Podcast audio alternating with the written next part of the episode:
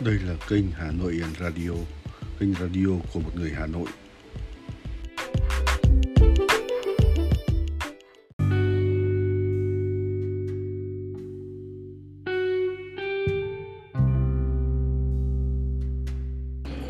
Chuyện ngắn bụi quý Chuyện ngắn này được trích ra từ trong tập Bông Hồng Vàng của Pautowski. Tôi không sao nhớ ra được là mình đã biết câu chuyện anh thợ quét rác thành Paris tên là Jean Samet như thế nào. Samet kiếm sống bằng nghề quét dọn ở những xưởng thủ công trong khu phố anh ở. Samet sống trong một túp lều ở ngoại thành. Tất nhiên, có thể tả tỉ mỉ khu ngoại ô sau như vậy sẽ đưa độc giả ra ngoài lề câu chuyện. Thiết tưởng chỉ cần nhắc lại rằng đến nay ở những ngoại khu ngoại thành Paris vẫn còn lại những tường thành cổ bằng đất cũng đủ. Vào khoảng thời gian xảy ra câu chuyện, những bụi hoa kim ngân và sơn trà vẫn mọc um tùm trên tường thành và chim trách vẫn làm tổ cho những bụi cây đó. Túp lều của anh thợ quét rác nằm ép sát vào chân tường thành phía bắc. Kể bên những ngôi nhà nhỏ bé của các bác hàng thiếc, các bác thợ giày, những người đi nhặt màu thuốc lá và những người ăn xin. Nếu như Maupassant để ý đến cuộc sống của những người cư trú trong khu những túp lều nọ, hẳn ông đã viết thêm được một số chuyện ngắn tuyệt hay. Có khi chúng sẽ làm cho vinh quang vốn đã rực rỡ của ông thêm nhiều ánh sáng lấp lánh mới. Đáng tiếc là không một người ngoài cuộc nào để mắt đến những nơi ấy trừ lũ mật thám. Mà bọn này cũng chỉ ló mặt tới đấy trong trường hợp phải đi lùng kiếm đồ vật mất trộm. Bằng vào biệt hiệu gõ kiến mà hàng xóm láng giềng đặt cho Samet, ta phải hình dung anh là một người gầy gò, mũi nhọn và dưới vành mũ bao giờ cũng lủng lẳng một mớ tóc giống như màu chim. Trước kia Samet đã từng được sống những ngày sung sướng. Anh đang lính trong quân đội của tiểu Napoleon trong thời gian chiến tranh ở Mexico Samet gặp may. Anh bị sốt rét nặng ở Veracruz. Anh lính ốm yếu, chưa từng qua một trận đọ súng thật sự nào liền được gửi về nước. Viên chủ huy trung đoàn nhân dịp bèn nhờ Samet đưa đứa con lên tám của ông tên là Suzanne về Pháp. Viên chỉ huy góa vợ, vì thế đi đâu ông cũng phải đeo bỏng con gái theo. Như lần này ông quyết định tạo ra con và gửi nó về cho người chị ở Ruang. Khí hậu ở Mexico rất độc với trẻ con Âu, thêm vào đó cuộc chiến tranh du kích hỗn độn ở đây chẳng thiếu gì những nguy hiểm bất ngờ. Trên đường Samet về Pháp, khí nóng bốc ngùn ngụt trên đại Tây Dương, con bé suốt ngày im lặng. Thậm chí nhìn những, nhìn những con cá bay vọt lên khỏi mặt nước bỗng nhảy, nó cũng chẳng mỉm cười.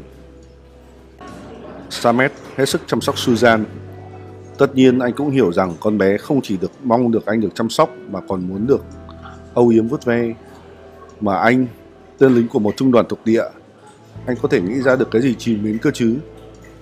Anh có thể mua vui cho nó bằng cách gì đây? Đánh mặt trượt với nó chăng? Hay hát cho nó nghe những bài hát thô tục của lính tráng? Nhưng dù sao anh cũng không thể cứ nín lặng, nín lặng mãi. Càng ngày anh càng hay bắt gặp cái nhìn băn khoăn của con bé.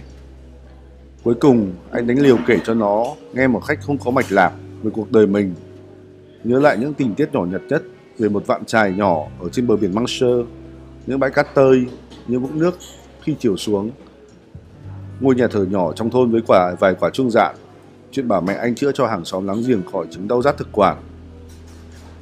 Samet không tìm được chuyện gì buồn cười trong màu ký ức đó có thể làm vui cho Suzan Nhưng anh ngạc nhiên thấy con bé nghe một cách háo hức và thậm chí còn bắt anh kể đi kể lại, đòi biết thêm những tình tiết mới.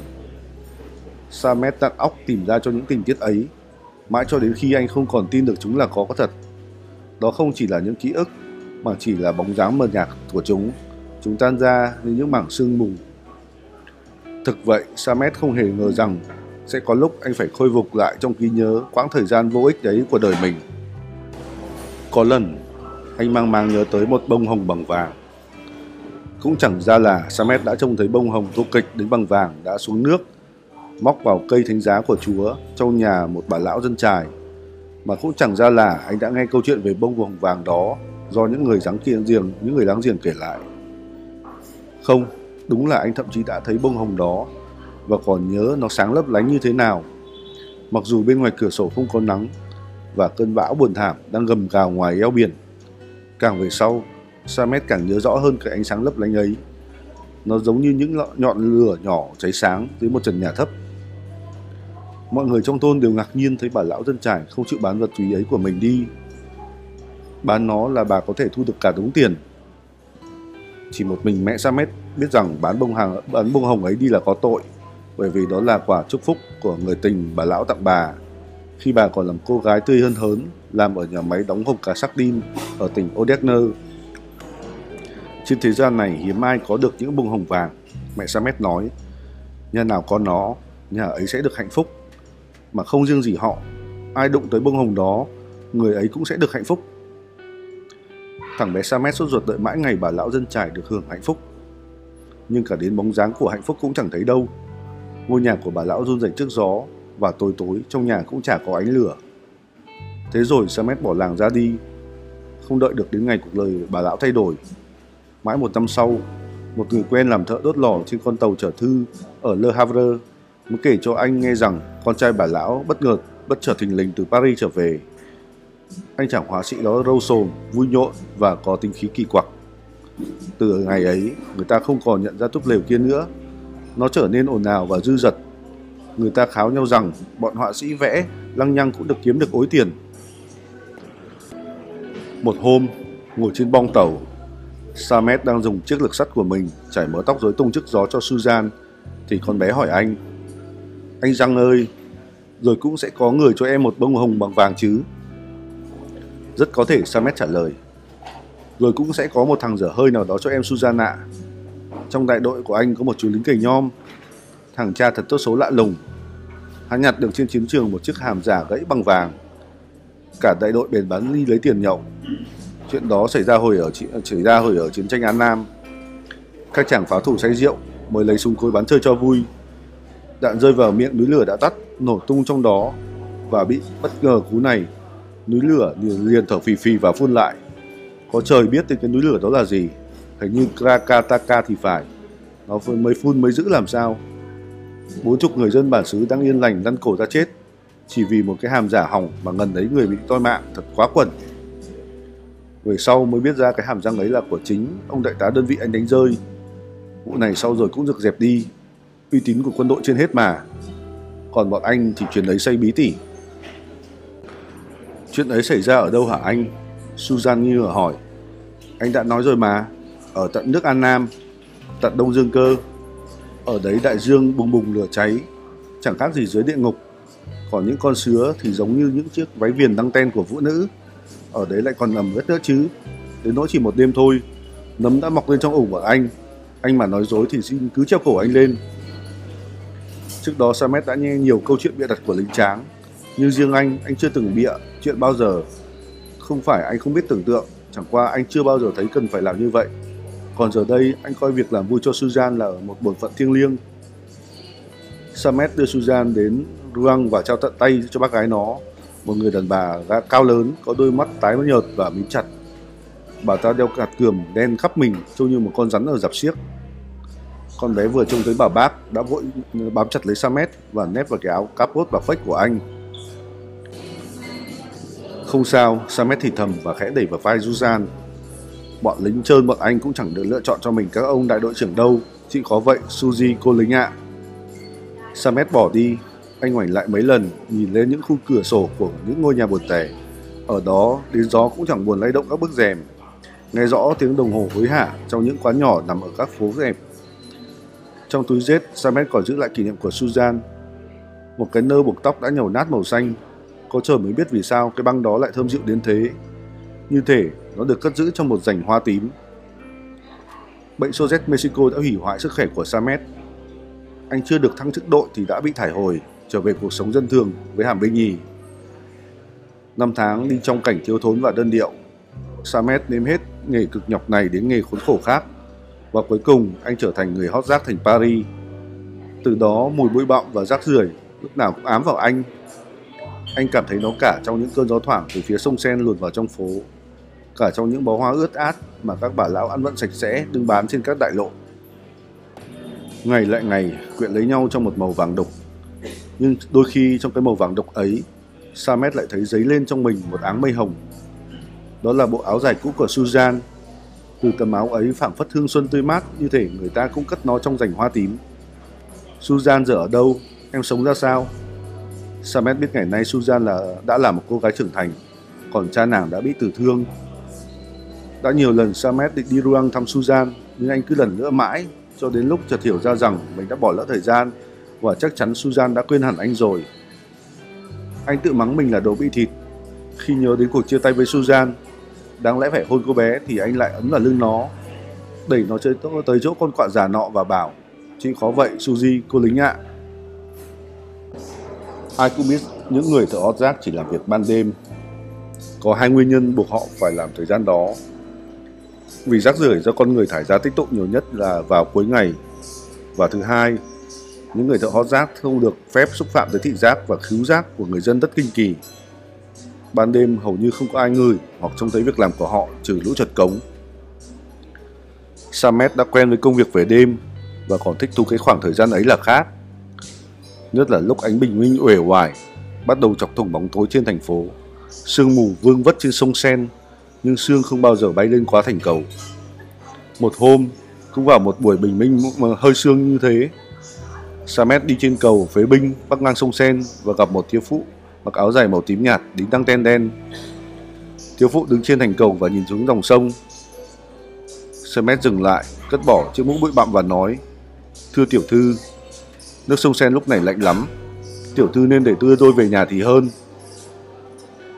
Giờ đây tôi cũng chẳng có nhà. Thiếu phụ trả lời rất nhanh và quay về phía Samet.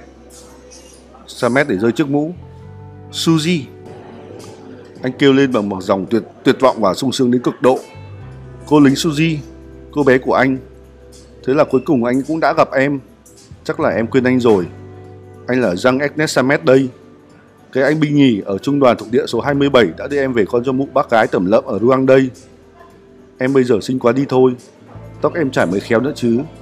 Còn anh, cái thằng lính quèn này thì chẳng biết xoay sở với mái tóc em như thế nào. Răng, thiếu phụ kêu lên, đâm bổ tới ôm cổ anh và khóc. Răng, anh vẫn tốt như xưa, em còn nhớ hết mà. Ồ rõ vớ vẩn, Samet lầu bầu trong miệng. Lòng tốt của anh thì lại lộc gì cho ai?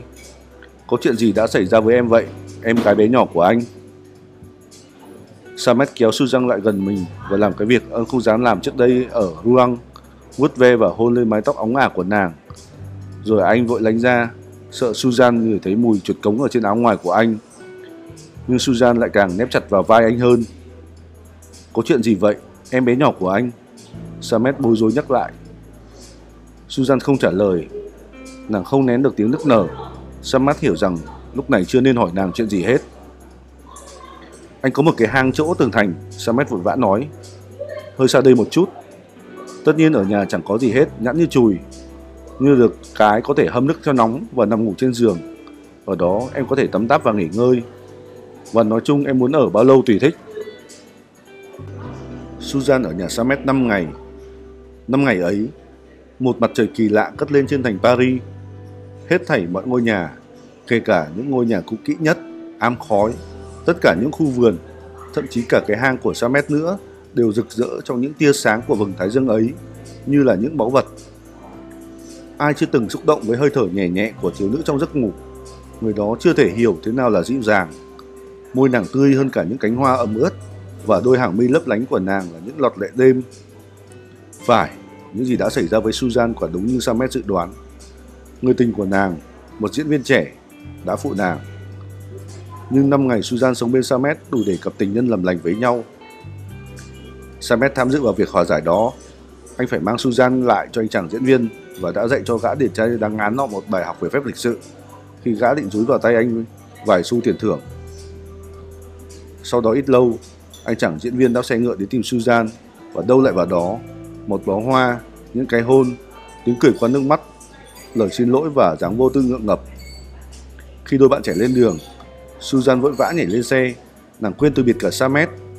Liền đó nàng sực nhớ ra, đỏ mặt và ngượng ngùng đưa tay cho anh. Em đã chọn cuộc sống theo ý em, anh chỉ còn biết chúc em hạnh phúc. Cuối cùng Samet mới lầu bầu nói. Em chưa biết rồi sẽ ra sao. Susan trả lời vào mắt nàng ngấn lệ. Em băn khoăn như vậy thực là vô ích, em bé nhỏ của anh ạ. Anh chàng diễn viên trẻ dài giọng và nhắc lại em bé xinh đẹp của anh. Giá có ai đó tặng cho em một bông hồng vàng, Susan thở dài. Cái đó chắc chắn sẽ mang lại cho em hạnh phúc. Em vẫn nhớ câu chuyện anh kể trên tàu anh Giang ạ. Biết đâu đấy, Samet trả lời. Nhưng dù sao thì người sẽ mang hông bông hồng vàng đến cho em cũng chẳng phải là cái anh chàng quý phái này đâu. Em thả lỗi cho anh, anh là một thằng lính, anh không ưa bọn công tử bột. Hai người trẻ tuổi đưa mắt cho nhau, gã diễn viên nhún vai, chiếc xe chuyển bánh. Thường thường cứ hết ngày là Samet đổ đi tất cả những rác rưởi mà anh quét dọn ở các xưởng thủ công. Nhưng sau lần gặp Suzanne, anh không đổ bụi ở những hiệu kim hoàng nữa.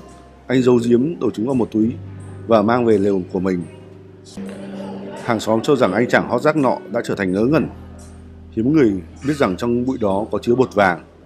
Bởi vì những người thợ kim hoàn khi làm việc thế nào cũng làm hao đi chút xíu kim loại quý đó. Samet quyết định sẽ sàng lấy bụi vàng, đúc thành thoi nhỏ và dùng nó đánh một bông hồng vàng mang lại hạnh phúc cho Suzanne. Mà rất có thể, như mẹ anh đã nói, nó còn mang lại hạnh phúc cho nhiều người khác nữa, biết đâu đấy. Anh quyết không gặp lại Suzanne khi bông hồng chưa được làm xong. Smet không kể cho anh nghe chuyện đó. Anh sợ bọn cảnh sát và nhà cầm quyền. Ai mà biết được bọn họ quan tòa nhiễu sự sẽ trở dò gì. Chúng có thể buộc anh vào tội ăn cắp, tống anh vào tù và lấy mất số vàng của anh có. Dù sao vàng cũng chẳng phải là của anh.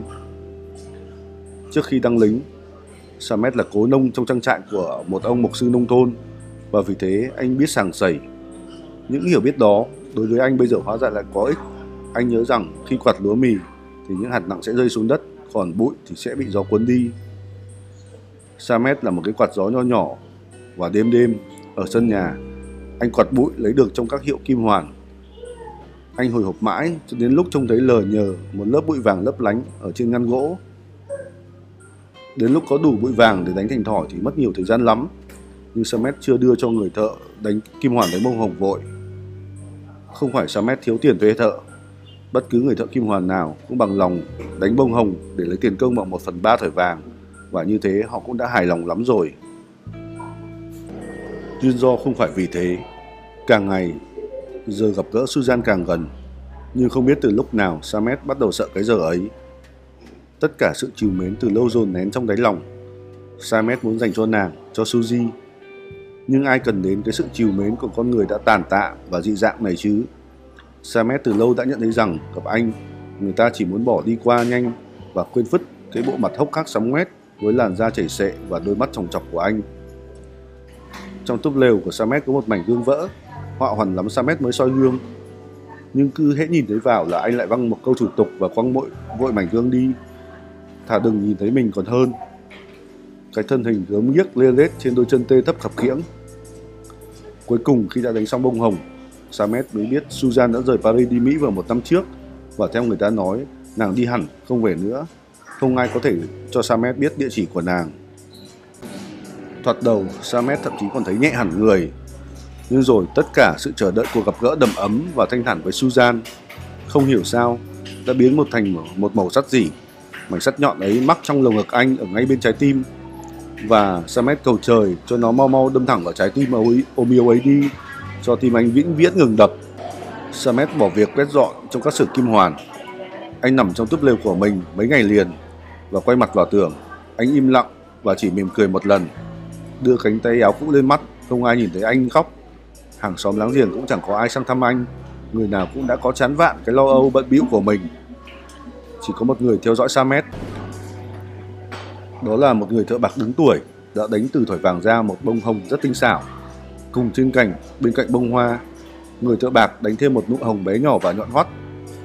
Người thợ bạc đến thăm Samet nhưng không đem thuốc đến cho anh. Ông ta cho rằng có mang cũng vô ích.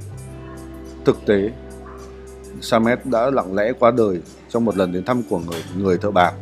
Ông ta nâng đầu anh thợ quét rác lên, lấy ở dưới cái gối xám ra bông hồng vàng bọc trong chiếc nơ nhầu đát màu xanh khẽ khép cái cánh cửa cột kẹt lại rồi thong thả ra đi từ chiếc nơ xông lên mùi chuột lúc đó vào cuối thu màn đêm rung động vì gió và những đốm lửa nhấp nháy. Người thợ bạc nhớ đến nét tủi thay trên mặt Samet sau khi anh chết. Bộ mặt trở nên nghiêm nghị và trầm tĩnh. Người thợ bạc thấy niềm cay đắng hiện lên trên mặt anh còn tuyệt đẹp nữa là khác. Cuộc sống không cho con người ta cái gì thì cái chết đem lại cho người ta. Người thợ bạc vốn quen với những ý nghĩ rẻ tiền nghĩ như vậy và thở dài. Ít lâu sau, người thợ bạc đem bông hồng vàng nọ bán cho một nhà văn đã có tuổi ăn mặc lôi thôi lốc thốc. Và theo nhận xét của bác thợ, nhà văn này cũng chẳng giàu có gì lắm để cho phép mình mua một vật đắt tiền đến thế. Hẳn câu chuyện về bông thợ, bông hồng vàng do người thợ bạc kể lại cho nhà văn đã đóng vai trò quyết định trong việc mua bán nọ. Nhờ những ghi chép của nhà văn già mà mới có người biết được câu chuyện đau buồn trong đời người cựu binh trung đoàn thuộc địa thứ 27 là Giang Samet. Trong những ghi chép của ông, nhà văn đại khái có viết Mỗi phút, mỗi lời tình cờ được nói ra và mỗi cái nhìn vô tình ta bắt gặp, mỗi ý nghĩ sâu sắc hoặc vui đùa, mỗi rung động thầm lặng của con tim, cũng như cả đến một bông xốp của hoa hướng dương đang bay hay lửa sao trong một vũng nước đêm. Tất cả những cái đó đều là những hạt rất nhỏ của bụi vàng. Chúng ta, những nhà văn, chúng ta bòn đãi chúng trong hàng chục năm, hàng triệu những hạt cát đó, lặng lẽ thu góp lại cho mình, biến chúng thành một hợp kim, rồi từ hợp kim đó ta đánh bông hồng vàng của ta, chuyện, tiểu thuyết hay là thơ. Bông hồng vàng của Samet đối với tôi có phần nào là hình tượng tương lai của hoạt động sáng tạo của chúng ta. Thật là lạ lùng khi chẳng có ai chịu bỏ sức lao động của mình ra nghiên cứu xem từ những hạt, hạt bụi quý ấy đã phát sinh ra nguồn văn học sinh động như thế nào. Nhưng cũng giống như bông hồng vàng của người thợ hót rác già kia làm ra để cho Suzanne được hạnh phúc.